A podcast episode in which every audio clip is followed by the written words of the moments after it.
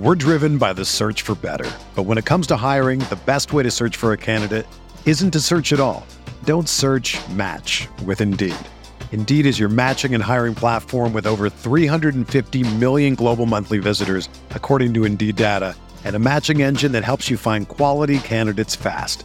Ditch the busy work. Use Indeed for scheduling, screening, and messaging so you can connect with candidates faster. Leveraging over 140 million qualifications and preferences every day, Indeed's matching engine is constantly learning from your preferences, so the more you use Indeed, the better it gets. Join more than 3.5 million businesses worldwide that use Indeed to hire great talent fast. And listeners of this show will get a $75 sponsored job credit to get your jobs more visibility at Indeed.com slash BlueWire. Just go to Indeed.com slash BlueWire right now and support our show by saying that you heard about Indeed on this podcast. That's Indeed.com slash BlueWire. Terms and conditions apply. Need to hire? You need Indeed. Hello, everybody. Welcome back to the NBA Front Office Show. Happy Monday. It's a new week, and the NFL is gone. The NFL's gone, which means the NBA is firmly in the spotlight now. Uh, Keith, the Super Bowl, did you do anything special for the Super Bowl this year? No, I mean, I watched it. Like, I watched the two NBA games before it and then uh, watched the Super Bowl. We, we just hung out as a family. I, uh, it's funny. I don't, it sounds weird to put it this way. I don't enjoy it. I know people like, no kidding, when your team's not in it. Mm-hmm. But I do also enjoy it because there's like no stress involved. Like I, yeah. I really didn't care who won the game. Um, I was rooting for the 49ers more just because the girls in the house were rooting for the Chiefs. So that made it a little fun. But I was like, I don't know. I thought some of the commercials were pretty good. So all around, great game. I mean, that's really yeah. all I care about when I don't care about who wins. It just give us a good game, and it was. So yeah, so that part was fun. Yeah, uh, same with me. Just kind of hung out around the house, didn't do anything too exciting. Uh, I wrote about this for our, our Substack, uh, the basketball bulletin, about how now the NBA it, it, really is going to come into come into its own, right? I mean, now you don't have, by the way, there it is. Check it out. Um, it, eh, now that you don't have the NFL taking up all the ratings and things like that, so now it's the NBA's time to really shine. MLB hasn't got going yet. Uh, and I broke down kind of where we're at in terms of the standings and which teams I think are going to be the most exciting down the stretch here. So if you guys haven't checked out the basketball bulletin yet, I'll put the link in the description down below. Go check it out. Great way to directly support us. It's something that uh, that I know I've been having a lot of fun on, and I enjoyed writing this one today. Keith, I'm pretty sure you've been having a good time with it too. Yeah, I have been. I, I didn't do game notes from the weekend. I was very busy uh, this weekend. I did them for one day, but not another. And then yesterday, there were only two games, so I didn't bother. I figured if people wanted to watch those ones, they probably watched them because there were only two. So uh, we'll get back to that this week. I've got another idea that I want to write about, just kind of going through each team and kind of what their goals might be for the rest of uh-huh. the season. Because obviously, you know, some is try to win a title, and then others are uh, develop a player or whatever it may be. So I've been putting together notes on that for each uh, game that is left, and uh, we'll we'll see how or each team rather, uh, and we'll see how it comes together. All right, well, you guys can definitely go check that out over uh, by using the link in the description down below, or you just go to the the URL. It's basketballbulletin.substack.com. All right. Before um, we get into news, I oh, just want to say. Yeah. Um, we said this a little bit on Friday, but just wanted to tell everybody um, again, Thursday show, killer. How many people uh, popped in for the uh, yeah. live stream? It was awesome. It was really cool. Like where the numbers are way up there. Uh, everybody watched it after the fact. Folks who commented after the fact, and then everybody who showed a lot of love because they didn't think they were getting a show on Friday, and and we did one, and they seemed uh, very happy about that. I I, I thought we made it clear we weren't doing a live show, but we yes. probably still do a show. Um, but it was you know people were unexpected, so I hope that was a pleasant surprise to help people uh you know get, get through through the end of the week and into the weekend. And yeah, we had, we had a blast. And thanks to Sean for coming in and hanging out mm-hmm. for for a while. Uh, he he he was there as our pinch hitter in case you had to step away to do Lakers stuff, and the Lakers decided to delay their uh, let's say rest of season transactional work a little bit until the buyout market. So it uh it worked out. But yeah, we, we had a great time and and the subscriber numbers went went up. So again, thanks to everybody who has uh, joined in and subscribed. And we're still here. We're still going to be doing this uh you know Monday through Friday and go going all the way through. Yeah, it's going to be a, a, good time. This week, we won't have a, a Friday show because I'll be traveling and we do have the All Star break and all that, but we will have um, we'll do our, our live show on Thursday instead this week. So that's going to be coming. So we'll have a little front office Thursday. Actually, front office Thursday this week. week. and then next week we'll see what the beginning part of the week looks like. It's the All Star break where we're both trying to get in the last uh, little bit of downtime we'll have until what sometime mid to late July, maybe at most. so we're uh, we're we're trying to squeeze squeeze that in as best we can. That's uh that is what it's looking like. It's going to be yeah. July probably at the at the earliest yeah. um that we have any kind of downtime. All right. Let's let's get into today's news. Um I guess let's start here. This was something that um that kind of popped out to me and that's uh Mitch Kupchak stepping down as the Hornets president. Um you know, this is something that we had kind of heard was was in the works. I, I always say this whenever we do a story mentioning Mitch Kupchak. I've never seen anyone so talented when it comes to saying a lot of words without actually saying anything. He is insane with how he can do this, and he pulls it off all with a straight face. And in his mind, he's probably he's probably laughing maniacally uh, as he's saying all this stuff in his head. But uh, but he is incredible at that. He does step down though as the Hornets president, which means uh, new ownership group will bring in their own people, and then and off they go.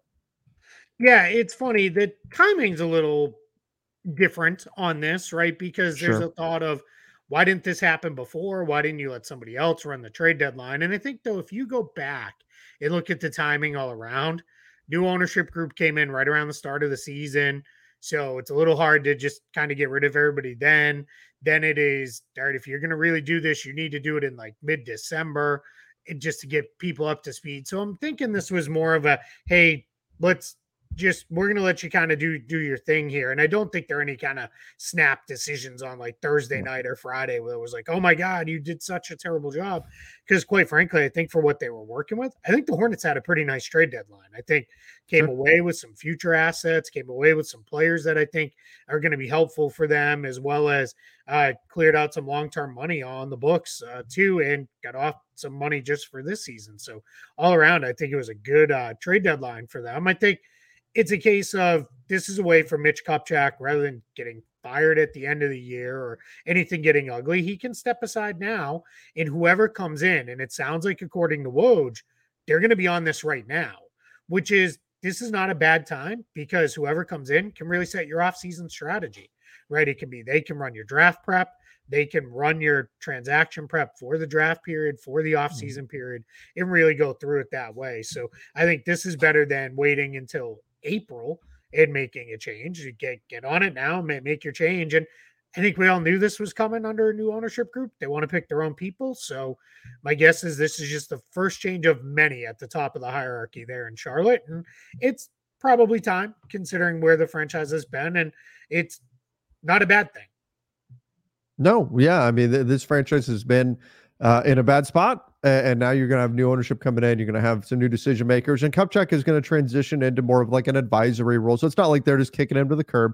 Now, I know I see the reaction there, Keith. It, maybe advisory and name only. How much say is he really going to have? I, I, get it, but like all but those jobs still. Tony Soprano's buddies worked on on the show at the garbage company and that, where they showed up once a week to take the money and left. that's that's the kind of advisory role, but it's fine. Hey. I mean, he's also he's I think he's 69 years old, so mm-hmm. like yeah, he'll be 70 in May. Like he's he's he's probably ready to be done if if I had guessed. Yeah, I mean, hey, a, a no-show paycheck wouldn't wouldn't we all be so lucky? Man, I'd, I'd like one. That's for sure. All right, let's jump over uh, to this. This is, is one of the big uh, signings in, in, the buyout market. Kyle Lowry is going to join the 76ers. Keith, I, I, wrote about it for Basketball Bulletin. I said I said the 76ers are the NBA version of a loading screen right now. And we're just waiting yeah. to find out whether or not Joel Embiid comes back and whether or not the, the program is actually going to load. Um, because if not, then that's that's it. You know that that it's just going to crash, and and that's the end of their season essentially. But if Embiid comes back, then maybe this will this will mean something with Kyle Lowry joining their team. I don't particularly believe Kyle Lowry has a ton left, but could he step in and occasionally make a spot up three or something if Embiid is on the floor? And, and could that matter in a big moment? Sure, that that's possible. Outside of that, um, there's it all, everything for the 76ers depends on what happens with Embiid. Yeah, it, it's they are not a title contender without Joel Embiid. And that's not I'm right. I'm not exactly making a hot take there, right? I think we all would agree on that. If you get Embiid back and he's right and can be Embiid, then you're probably in the mix to some extent, at least. They did not do a ton to build up their team. I thought Daryl Morey did a nice job of getting Buddy Hield, who I think can help if they play super fast without Embiid, and that seems mm-hmm. to be the indication. Is a really push pace. Tyrese Maxey is already a blur with the ball in his hands. Just let him push pace, almost kind of mimic a little bit what the Pacers were doing when Hield was with them with Tyrese Halliburton and run up and down the floor and try to outscore teams. And then I think what you do is if Embiid gets back, you obviously transition into a to an offense focused on him. And then what you do is you let Hield be your floor spacer at that point and build it out. And if Hield works out great, you can pursue a new contract with him this summer. If he doesn't work out very good, you can let him go and you, you move on and go in a different direction. So I, I think Philly did a fairly nice job of threading that cap space, future asset plan, needle, and all the other stuff with, hey, let's try to improve the team right now. Their question is you're going to sign Lowry, and then they still have two more open roster spots. So my guess is you'll probably see a couple more vets come in, or maybe one more vet, maybe one of the G League guys. Ricky Council had a nice game for them the other day. Maybe one of those guys gets converted, and they just kind of move forward from there. But all around, I think Philly, I've seen some people say, like, are they even going to make the playoffs? I don't even know that they drop out of the top six, even without Embiid, but we'll we'll see. It's it's tighter than than it certainly was for them. They are, let's see, they're two and a half games up on Indiana. Uh, that's the five and six teams, and then Orlando is seventh. They're still two and a half game, or the two games up on Indiana, two and a half up on Orlando. So it's you, have a little bit of wiggle room, but Philly, mm. you know, not it's by no means a lock. They stay in the top six, and if you don't have Embiid, it just gets that much harder to even win in the play-in tournament.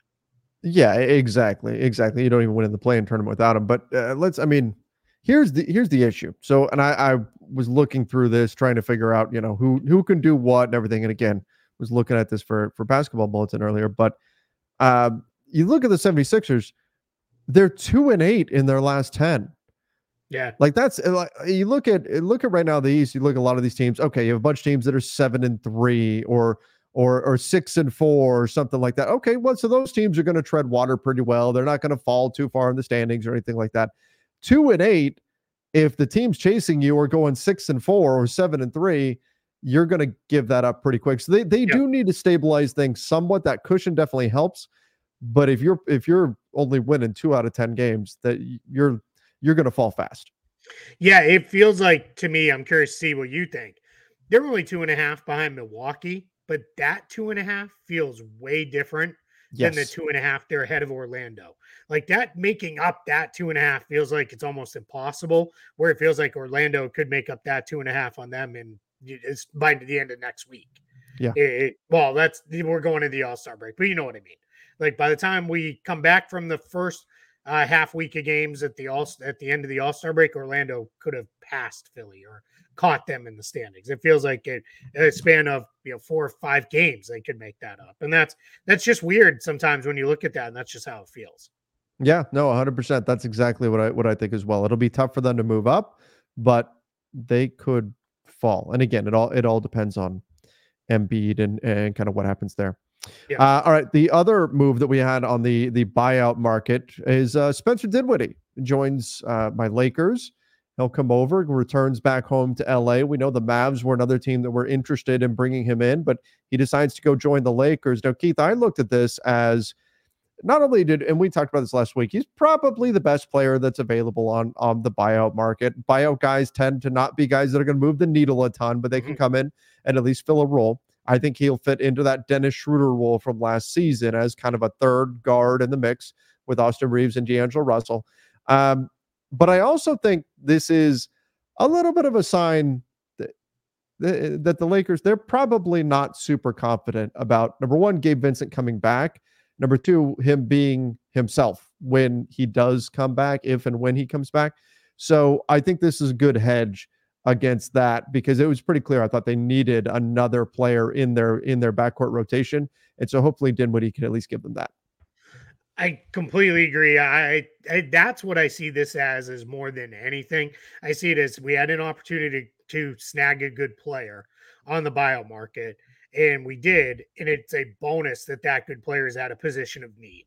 Because mm-hmm. sometimes we see on the bio sometimes bio moves are almost more of a I don't want him to go here, so let's get him ourselves, right? Kind, kind of thing. And that's like I, I, don't know that that was the case of this move. Maybe they didn't want him to go to Dallas. They're obviously trying to run the Mavs down if they can, but I, I think the Lakers are in a spot where oh, we could use another guard in, in the rotation here. And and now the nice thing with Gabe Vincent too is let's say we're after the All Star break and it's like all right, Gabe Vincent can't come back.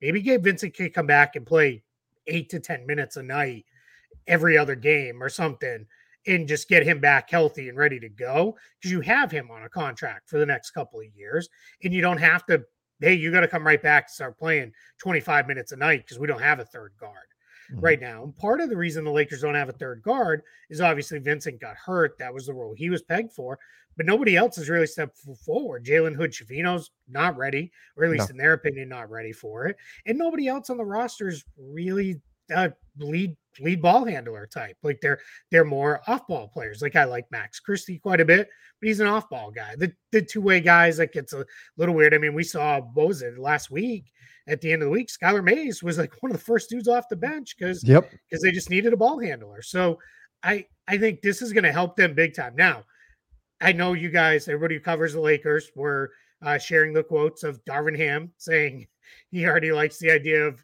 a, a three guard lineup. With, right, right, right. LeBron, AD, and Spencer Dinwiddie, D'Angelo Russell, and Austin Reaves. And my response to your tweet, I think you tweeted something like, "Oh, it's happening," and yeah. my reply was, "Is that the A guard all five guys on the floor D lineup?" Like, like I just, I just don't, I don't understand. Like that seems like a very bad idea to to to me, but there's moments when sure you can use that and you'll be just yes. fine, especially if you need to make up ground or you're trying to catch up. But yeah, let's let's let's let's hope that's not a, a uh, 20 minute a night kind of thing from from the Lakers because they're they're probably going to hemorrhage points pretty badly at that point. Uh, unless unless AD all of a sudden can uh, turn into like a Marvel hero and multiply himself around the court and the multiple man do all those things. Yeah, that, that's that's probably not going to happen.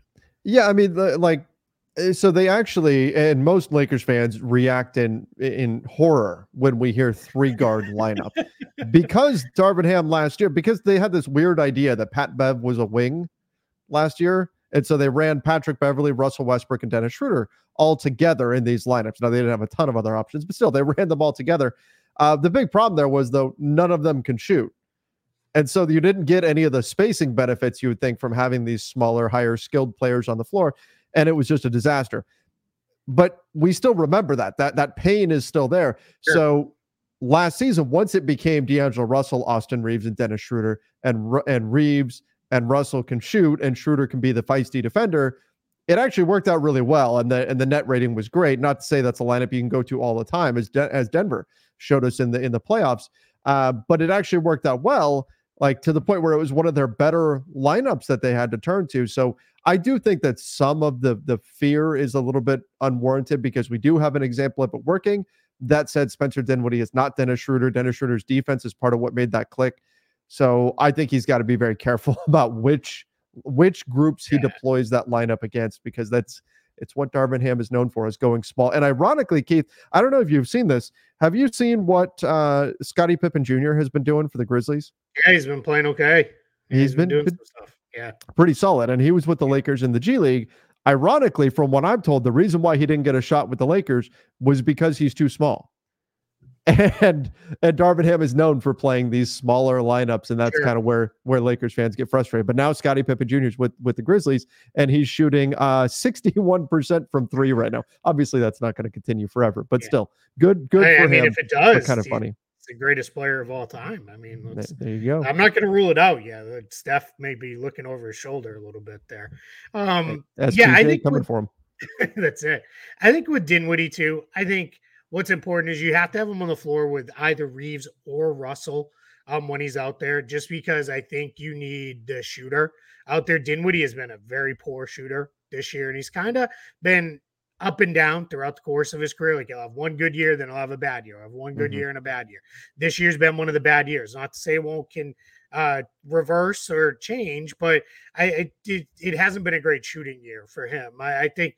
But if you have him out there with Reaves or Russell, you have a shooter on the floor. He could clearly do enough playmaking, break defenses down. The thing I've noticed with the Lakers when things kind of get a little sideways for them, it's when they have a little bit of trouble breaking down a defense off the dribble.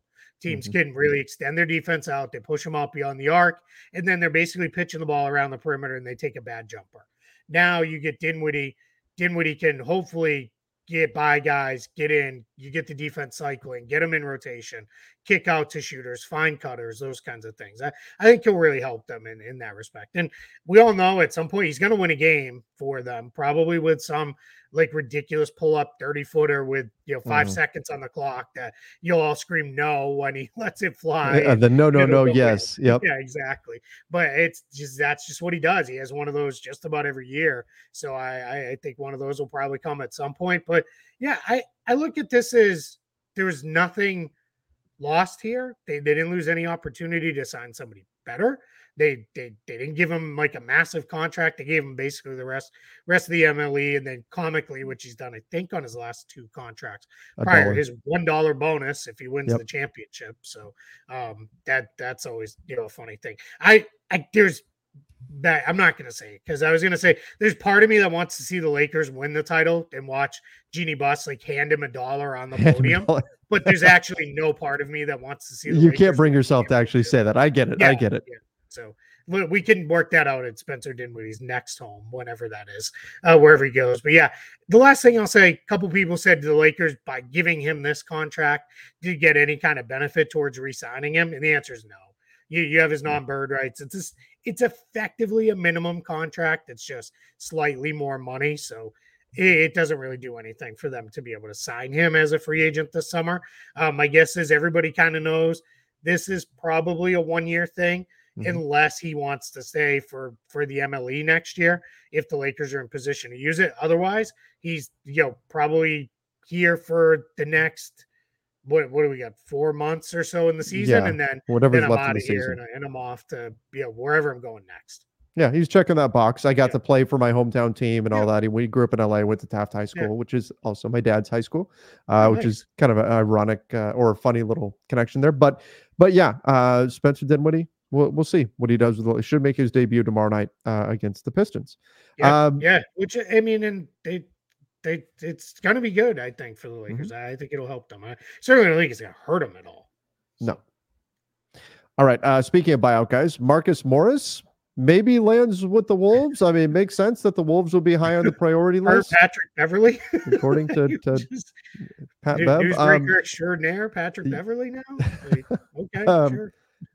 What do you think about that fit, Marcus Morris with with the Wolves? If that's indeed the way this goes, I wanted to see him get more of a wing um, in there. I, they, they did a good job getting the ball handler they needed when they traded for Monte Morris. That's going to be a big, big acquisition.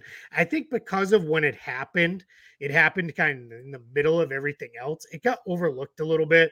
The Morris pickup, meaning the Monte Morris pickup for the Wolves, he's just going to be huge for them. He's going to be able to reduce the burden on Mike Conley and just give them another guy that they can have mm-hmm. that can really run the show when Conley's out of the game. Now, Marcus Morris, I think there's a, there, there's maybe a little too much duplication between him and Kyle Anderson as far as role. Um, and meaning, speed. yeah, they're, they're just like the bit, yeah, yeah, that too. Um, at this point in their career for sure. But if if you can find ways to maybe maybe you play the two of them or uh, maybe, maybe you can play one on when the other is out or whatever i think you're okay. Morris is he doesn't have the foot speed to defend wings the way he used to. Like i think back to when he was with the pistons then with the celtics or i guess with the celtics then the pistons then uh you know his time with the clippers he was not he he was a pretty solid defensive player then. He's just not that guy anymore. He just doesn't move his feet like that. that said, he shot very well uh, for the Sixers. He played much more of a four slash small ball five role with Philly at times. The Wolves certainly don't really need that because they've got uh, Towns, Gobert, and Reid in those, those spots. But I, it's not going to hurt them if this is the direction they go. I, I, think it's a good pickup to fill out your bench just with one more guy who can play. And then mm-hmm. if anything stupid happens again, like Jaden McDaniels punches a wall and thinks he's punching a curtain, now you can just have more step up and play more in the rotation, and you're, you're probably okay. All right, that's uh so we'll see if this actually again this has not happened, but yeah, he's even been waived yet by San right. Antonio for what it's worth because people were like, oh, when when will he be able to debut? And it's like when he gets actually waived by San Antonio. And what we see sometimes this is a good. This kind of happened a little bit with Kyle Lowry. Kyle Lowry, like we all thought, like okay, Lowry didn't get traded, which we kind of all knew was coming. Mm. The Hornets will waive him by like 5 p.m. on Thursday. It happened just yesterday, I believe he officially got waived. So sometimes it takes a couple extra days because sometimes the guys are, hey, I need to know from my next team what are my exact contract terms? Exactly. When will the contract start? Um, because that can inform how much money they give back in a buyout. So that's my guess is probably some of the conversation happened. And one of the things you might have these teams doing is, hey, we want to sign you, but we want to delay it until after the All Star break because we don't really have time to incorporate you two days before the All Star break or a sure. game or two before. So just come in, join the team when everybody else comes back. For a guy like Morris, you might be like, yeah, that's a you know couple hundred thousand dollars that I might have to give up if I'm giving up a couple days. I'll just wait. I'll do the buyout at the end of the All Star break and sign on then, and we could see it go that way too. So just a little bit of a different thing here when sometimes people look, but yeah, for what it's worth, has not actually been waived yet. We'll see. My guess is it's coming, and then we kind of go from there. All right. The Hawks almost moved Dejounte Murray at the trade deadline, or at least they say they were considering Dejounte Murray trades. Um, so things got a little dicey on the Hawks side of things there, but uh, now they are teams are wondering now that they didn't move Dejounte Murray at the trade deadline, could this actually push Trae Young onto the trade market this summer? Could the Hawks?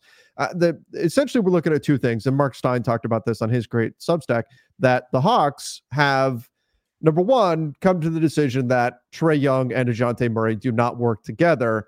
And number two, that by not moving Dejounte Murray at the trade deadline, that it opens up the possibility that they could just keep Murray and trade Trae Young rather than vice versa. Um, what are your thoughts on, on both of those concepts? Number one, do you think number one is true that Trae Young and Dejounte Murray simply don't work? Yeah, I think that's been seen now. You watch them play, it's just it's a little bit of an awkward fit. The hope was Dejounte Murray would make Trae Young's life easier. Trae Young could play play off the ball more and they could run some stuff. And it just hasn't really come to fruition that way. Instead, what happens is Trae Young, as one of the best players uh, our best offensive players, at least in the league, should have is he has the ball in his hands a lot and he's creating a lot of stuff.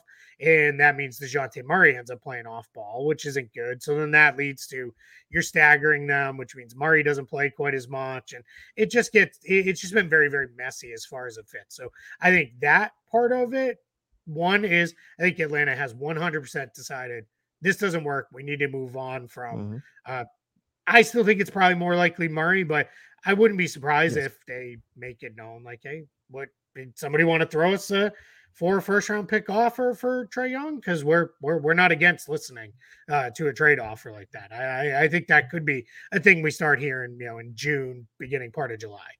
And I've got up on the screen the, the salaries um, from Spotrac. Obviously, you guys do a fantastic job keeping everything together with all that. Um, a, a Trae Young getting to to a Trae Young number is going to be more difficult, certainly, than yeah. Dejounte Murray. But should Trae Young hit the market, like uh, teams will be lining up with offers and, and trying to get him. There's no question. He's got more value, he's got more interest around the league than Dejounte Murray would.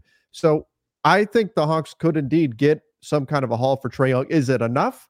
For them, or will the same thing happen where it's yes, yes, yes, okay, we're looking at a deal here, we're looking, this is looking good, and then suddenly ownership gets involved and they're like, oh no, wait, we don't want to do that that could happen. Atlanta has a history of doing this stuff. They did it with John Collins.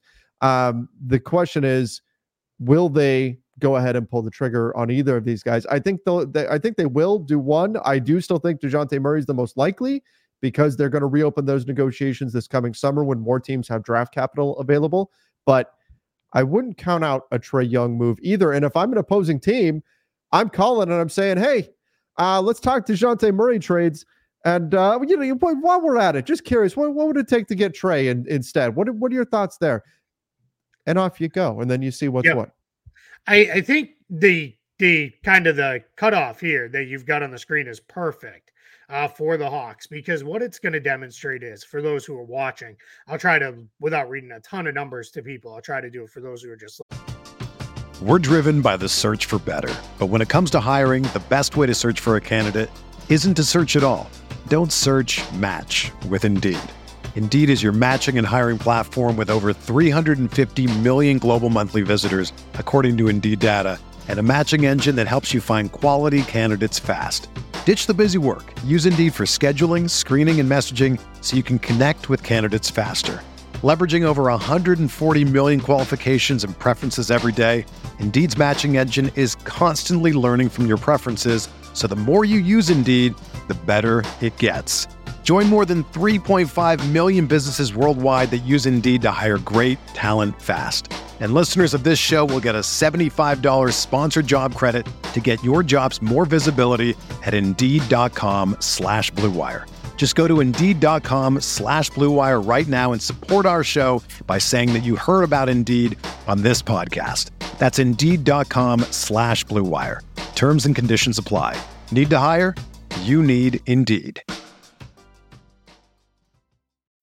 When you need mealtime inspiration, it's worth shopping Kroger, where you'll find over 30,000 mouthwatering choices that excite your inner foodie. And no matter what tasty choice you make, you'll enjoy our everyday low prices, plus extra ways to save, like digital coupons worth over $600 each week. You can also save up to $1 off per gallon at the pump with fuel points. More savings and more inspiring flavors make shopping Kroger worth it every time. Kroger, fresh for everyone. Fuel restrictions apply listening. But you really want to focus on the second column because that's next year's salaries. Mm-hmm. This year's salaries, they're what they are. They're they're all you know all good. But Trae Young next year, 43 million. So to the Trae Young part of the conversation, big number to match on. But one of the teams that's been mentioned, Mark Stein mentioned them. I think Jake Fisher mentioned them. A couple people did is maybe San Antonio could be a team that says, Hey, we got the big guy. We got Victor Wembanyama.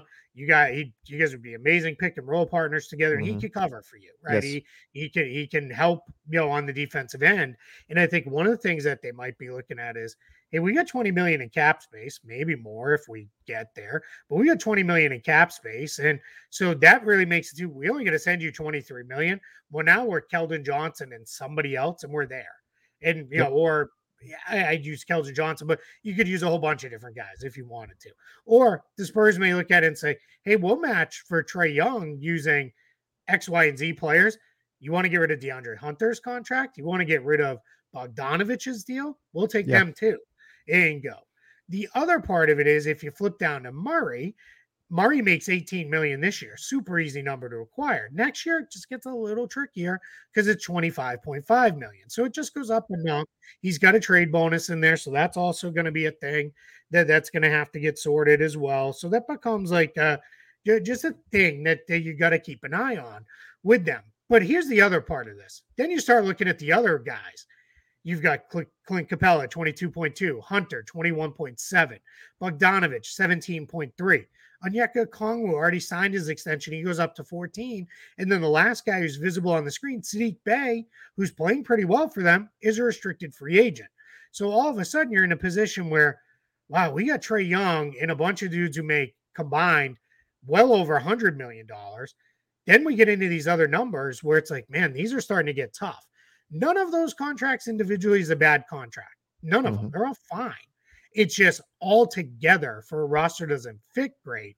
That's where it gets tough. And the guy you don't see on there is Jalen Johnson, who a year from now we'll be having this conversation about needing a new deal. So we're just in a weird spot uh, with the Hawks where there's a lot of overlapping pieces. You've got two centers, you've got two point guards, you've got a bunch of wings, and the wings that can't necessarily play together. And it just gets very, very messy. The last part I'll say about Dejounte Murray, I go back to the year Mike Conley got traded to the Grizzlies that summer. Mike Conley was very, or got traded to the Jazz rather by the Grizzlies. He was very, very close to getting traded to the Jazz at the trade deadline. Yes. In the Grizzlies and Jazz said the contract's just too big. There's too many things to be worked out here. You don't have the additional roster spots because we're going to have to send you back like a four for one. You don't have, there's no cap space teams to help facilitate. Those trades often are easier made in the summertime because it's just easier to get to the bigger number. Murray's number is not super huge, but I do have to wonder if some of the teams are like, hey, we really want him, but for us to get there, we need the extra draft pick that'll free up. And I'm not saying it'll be the Lakers, but that spot that they're in. Uh, there were a couple teams that are in that spot. Or we got to really send you like two or three guys. We know you don't want two or three. In the summertime, we'll have that third team that we can send player X to much easier. We heard about that with D'Angelo Russell. In the summer, there'll be seven, eight, nine teams. That'll be like, yeah, mm-hmm. we'll take on D'Angelo Russell as an expiring contract and figure it out and whatever with that. So it just makes it that much easier to make a move like that. Yeah, exactly. Summertime just opens up a lot more possibilities when you're trying to make these deals. And so, you know, this is we're going to be talking about the Hawks a lot again in, you know, mid-June.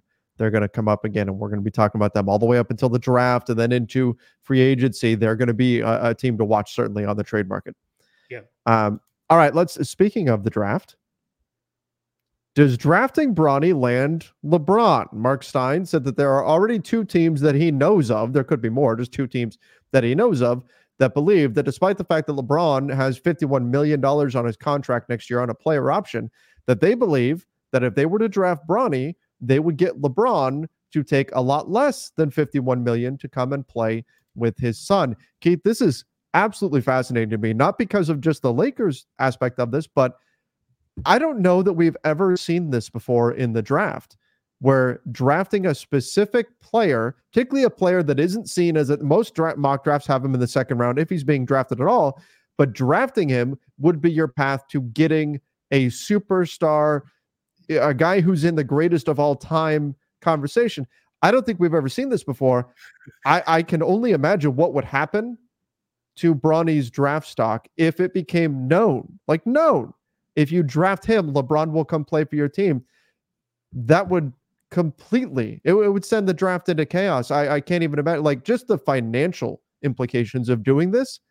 The temptation to take him and get LeBron, even if it's one more, just one year of LeBron, would have to be crazy. I mean, that, I, it, it, maybe that even vaults Bronny up into the lottery. That it would be absolutely wild if that were to be the case.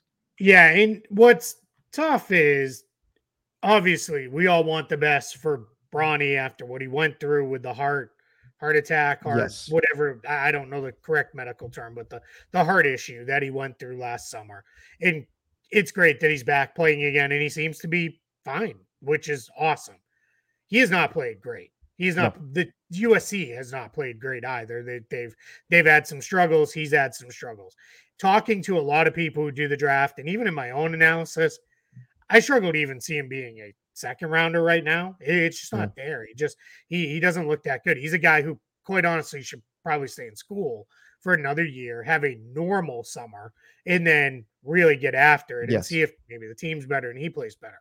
All that said, yeah, teams start sending a sign of, hey, you come out, we'll draft you, we'll give you the four year rookie scale contract but we got to get your dad too. That's different. And it's funny. I was laughing a little when you were like, I don't think we've ever seen this before. Well, yeah, because we've never seen an active dad still in the league. That's right. Like, you know, like, but hey, I, I mean, just to connect, even if even right. if a superstar player said, "Hey, I I would love to play with sure. this guy," yeah. if you get sure. him, you know what I mean. Yeah. We haven't seen that. I was either, just laughing but... about the kind of the absurdity True. of the situation. Not only is LeBron still playing, but LeBron is still good enough to even kind of wield that kind of power. Yeah. This is not Robert Parish, who's kind of always going to be my go-to of still playing in his 40s, but really playing out the string is like a bench backup, right? He was right. very much a deep role player. Udonis Haslem, the last few years of his career. Like LeBron's still one of the best players in the league. So you get into this spot where it is like, yeah, and now I don't think if the um Detroit Pistons are like, we draft him you're gonna you're like you're gonna sign here. I don't know that LeBron's like they would LeBron pick might be certain like, "Hey, teams. I'm sure. Detroit, buddy. like, Yeah, I'll I'll see you when we swing through for a once a year. I'm gonna send you some warm clothes. yeah, See ya. exactly. Yeah, well, I'll buy you a coat before you go. Uh, And I'm only picking apologies to uh, to Bryce and uh, Doug, not Dave McMenamin. Sorry, guys.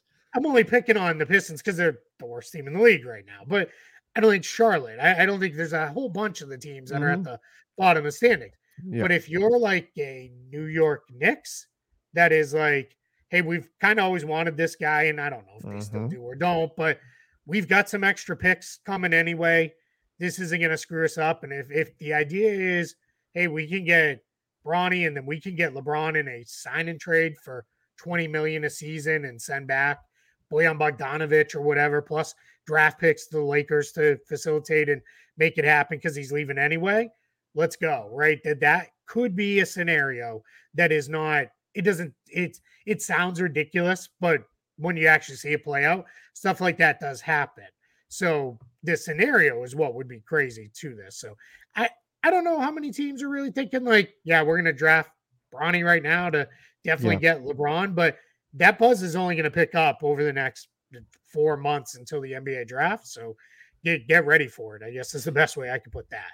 Now, uh, I, I think one angle that we need to consider from this too, though, is what does what does Bronny want? Yeah, You know, because that's that's the other piece to this. Like, it's probably not going to feel great for him if he knows he got drafted just because of his dad. Now, a lot of guys who are drafted, they're getting generational money to take care of their families, and, and that kind of stuff matters. LeBron is a billionaire with a capital B. That doesn't that that's not a factor for Yeah. for Bronny. So that's the other thing too, where I look at this, I'm like, well, if that if he knows like, hey, I'm not going to get drafted unless my dad is coming with me, is that something that he or would he just say, I'm going to go back to school. I want to get drafted on my own merit. And I don't know. I don't know the answer to that, but I'm thinking that's a but that's got to be a factor in in all of this too. Is that really the way if that's the way this really goes where it's clear he's not going to be drafted unless a team gets his dad too is that the path that he wants to take into the into the league that's that's something to consider yeah. I think with LeBron too. LeBron has basically been mapping out his career since he was 13 or 14 years old, and I, I don't know that even he thought he'd still be year 20 plus playing Sure. playing at this level because it's it's just unheard of. But I think what LeBron, maybe more than anybody, just because of the sense of how long he's been planning for this, has an appreciation for everything that goes into the game. I think one, I don't think he'd want to cheapen things, especially Yeah. for his own kid. I also think he knows if this is how it plays out, let's just say it was that Knicks scenario. Yeah. They're both they both go to the Knicks. They are going to have an incredible amount of pressure on them to not only be okay, but to be great. yes Because what what the expectation is going to be is, hey LeBron, you better be awesome because we gave up whatever we gave up to get you. Plus, quote unquote, we used a draft pick to pick your kid when maybe we we shouldn't have. And then that's going to put a pressure on him and a pressure on Bronny to, hey, you better be actually be worth it. Because we know, and, and I use the Knicks as an example, but that's gonna be any anywhere this happens. You're gonna have fans that are gonna be like, you better be, you still better be LeBron that can lift Yeah. us by yourself into contention. Otherwise, this just isn't worth it. Like that's that now if it's the Thunder with one of their 700 first round picks, great. They're they're Sure. probably a team that should definitely do it. Because what difference you miss on one? Who cares? Right really exactly matter. And if if LeBron 50 retires others. two two years into a deal with you, you just wave Bronny if he's not good, move on, and you're you're probably out nothing. So A- I and and you, and you made a fortune off of two Yeah, years of lebron yeah. revenue yeah, so yeah, so I mean, there's definitely there's definitely scenarios at play. I think where this this could happen, and and you know as well as I do, there's already the buzz of how much sway does he hold over the Lakers? Is he going to force the Lakers into drafting Bronny? Right, and there, and I've even heard some people say like, what happens if Bronny declares and then the Pelicans are like, actually, we'll go, we'll take the pick. Yeah. then then what happens, right? So, but at that point, I then it's great. We'll find a way to get a second rounder and we'll draft him then. Yeah. Like it's it's fine. So I it's I I'm I, I'm morbidly curious to see how this all plays out, It- but I don't It's gonna be I- I don't love the like whole like like optics around it because I I just I feel for the kid more than I feel for anything. Like I feel like yes, you know I, I want to see him to an extent do what he can to kind of make it on his own and and get there on his own merits. So you know, but if he can make I don't know what it will be at that point, but 12, 15 million dollars of money himself just because I mean, great. I, you know, I'm just going to yell at my dad for not being a great NBA player and getting me drafted. yeah, um, that that would would not be a bad consolation. Twelve to fifteen million. You know, yeah. I, I I I wouldn't turn it down. I don't. Think. Yeah, I'm, I'm sure he's gonna cry all the way into his money pillow like Scrooge McDuck. like where he he dives into the vault of coins yeah. and swims through them. Coins, yeah, yep. yeah, yeah. Oh, Scrooge, good good times, good times. Um, so let's let's get to this. By the way, speaking of television, JJ Redick will be on the NBA Finals broadcast. Is is JJ Redick becoming the NBA's Tony Romo? Is that is that where yeah, this maybe is, a little bit? Kind of. Yeah, I mean, yeah. Romo got to do the Super Bowl. Yeah, like, yeah. and I I guess sure. people love him or hate him. I like him. I think he, he breaks down the game pretty well. But yeah, um, he gets he talks a little this is me saying this, um, so it's very ironic, but he talks a little too much, okay, um, for, for my liking. But yeah, I like Rome. I like the way he breaks stuff down, and you know, he, he gets so excited. Like that's the thing I like. He yes. has passion. What I like most about JJ Redick is JJ Redick is not like, well, when I played, like JJ yeah. Redick is like, no, these guys are good. And some of the guys who say that they're not good, I played with those guys, and they're just as good as those guys too. So yeah, I think JJ Redick's great. I think I think Cam, uh, Mike Breen, and, and uh, Doris Burke is a great trio. I think it'd be really really good, highly mm. enjoyable. They all know their stuff. I think it would make for a good broadcast. You're not getting. He's not so far removed that you're getting the the these guys are soft. In my generation, we did this this, which yeah. I always hate. Like when the the older generation of players and the guys yep. that we grew up loving just want to tear down all the guys from today for for their accomplishments or or playing the way that they do, they do or, or whatever. It's like, man, just these guys are great players. Celebrate the the great players. But yeah, um, but yes, I, big picture, yeah, I agree. I think JJ Redick will be great, and uh, it's a fantastic thing for him for sure. Yep. Yeah. Big time. Um. Okay. We do have still a lot. We've got some some injuries to get through. I guess let, let's talk about this one. Let's go here. The bill to relocate the Wizards uh, dies. So we all yep. know, you know, how a bill becomes a law, schoolhouse rock, all that kind of stuff. Uh, but in this case, uh, the bill to re- relocate the Wizards has has died for the time being. It could be reintroduced at, at some other time, but for the moment, it looks like the Wizards will will stay put. Yeah, everybody I know is like leave them where they are. I've heard yeah a million people say I'm not driving all the way there. I don't begin to know. I've driven through that area. It's not like they're moving to Seattle or something. Yeah, it, and, and I don't like my my general understanding is it's not great to get into downtown, but if you live where they're talking about moving is like southwest of uh downtown DC Mm-hmm. And anybody who lives on the other side, like getting closer to the Maryland side of DC, is like it's going to be a nightmare to get out there. Like, I don't want to travel out there to games. And I know a lot of people use trains and public transportation to get to Wizards games that I've heard. I have friends who live in that area that are like, eh, two of them are very excited because this is way closer for them.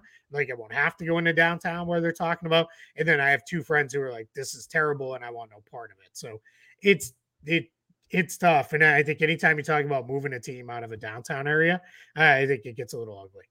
Yeah. Yeah. I agree with that. I agree with that. All right. Um, one more thing that I wanted to, to run by you, and we do have we do have some other things that we're going to get into. Some things that are on our list that we'll save to, for tomorrow. In fact, we yeah. did just get some injury details coming out. Sounds like Terry Rozier avoided any kind of serious injury on Which his shoulder. Good, so that looked nasty yesterday. Yes. Yeah, I thought I was like, well, he's done for the year. Like it just, yeah. So we've got some stuff like that, some injury updates and things to get into, some 10-day contracts and and whatnot, some Bismack Biyombo signings and things of that nature. But before, we, but we'll save that for tomorrow's show. Before we get out of here, though, a little uh, unscheduled nonsense. Deadpool three. Yeah. We got to see we got to see part of I thought it was interesting that all the movies now during the Super Bowl, their commercial just says go online and see our trailer. Um, but it's gotta be too expensive, right? It's they too expensive. Like, that's that's, just, what it is. Yeah, right. we know you'll just yeah, we'll tweet it five seconds later, and you can just watch it there. So yeah. yeah. And, and, so I, I, definitely did. We, we you know watched the trailer. I need to go back through it with a fine tooth comb. You know, I know like New Rockstars and stuff do that yeah. where they they're they're gonna tell me everything that I missed. But um, I'm excited for this one. And and I'll tell you what, Keith, what I really like is that my wife went when I like the Deadpool movies. I, I want to go see that. I'm like, awesome. Okay. All right. I'm like, I get it. I get it. It's a Ryan Reynolds thing, right? That's that's what's going on here. She goes, No, I just think it's really funny. She goes, and I like Ryan Reynolds, but uh, I'm like, okay, well, this is this is cool then. So I we're we're gonna get to go see that in the theater, and I'm really excited for this one to see Deadpool and Wolverine. This is gonna be um I think this is to be the biggest Marvel movie in a while. They've had a few that have just not lived up to expectations. This yeah. one is going to have people really excited. I think you have the combination of people really like those movies. They are very adult, so people like those. They're funny, and this is for like the the nerd folk like us. This is how we're merging the X Men universe into yes. the MCU because this is this movie exists in the MCU, so we're gonna see it kind of all come in together into play. So yeah, I can't wait to see. Clearly, it uh, involves the TVA, which yep. we've seen. Uh, Deadpool, spoiler alert, but Deadpool two involved uh, some time travel elements. Yep. So I'm guessing that's how that is tied together. Um, you know, with, with that. So I think that's going to be be a fun part of it. I'm now I'm curious is Loki gonna show up or you know or mm. any the people from the Loki series gonna gonna pop in there because they're yep. all obviously with the TVA. So, uh, what what what uh, uh the string of the multiverse does this exist in? You know, that's a whole other part of this, right? Where where that's gonna be something. And the reality is, we got the Marvels, which people hated on the Marvels. I really liked it. I thought it was I thought it was pretty funny. I thought it was well done. I really enjoyed it. Um, the family enjoyed the Marvels too. But I think um people are ready for like give me that big Marvel movie again. Yeah. And it feels like this one might might kind of be, be I feel like people are like, I'm ready to, you know, come back.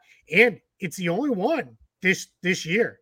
They they yeah. do not have another movie coming out this year. So there'll be some TV stuff, it sounds like, towards the back end of the year. But this is it. Like this is they're, they're kind of putting a lot on. This one's got to kind of get us there. So so I'm very very curious to see what it comes up. But I'm really excited. That'll be that'll be a day one. Like I'll be there. Oh yeah.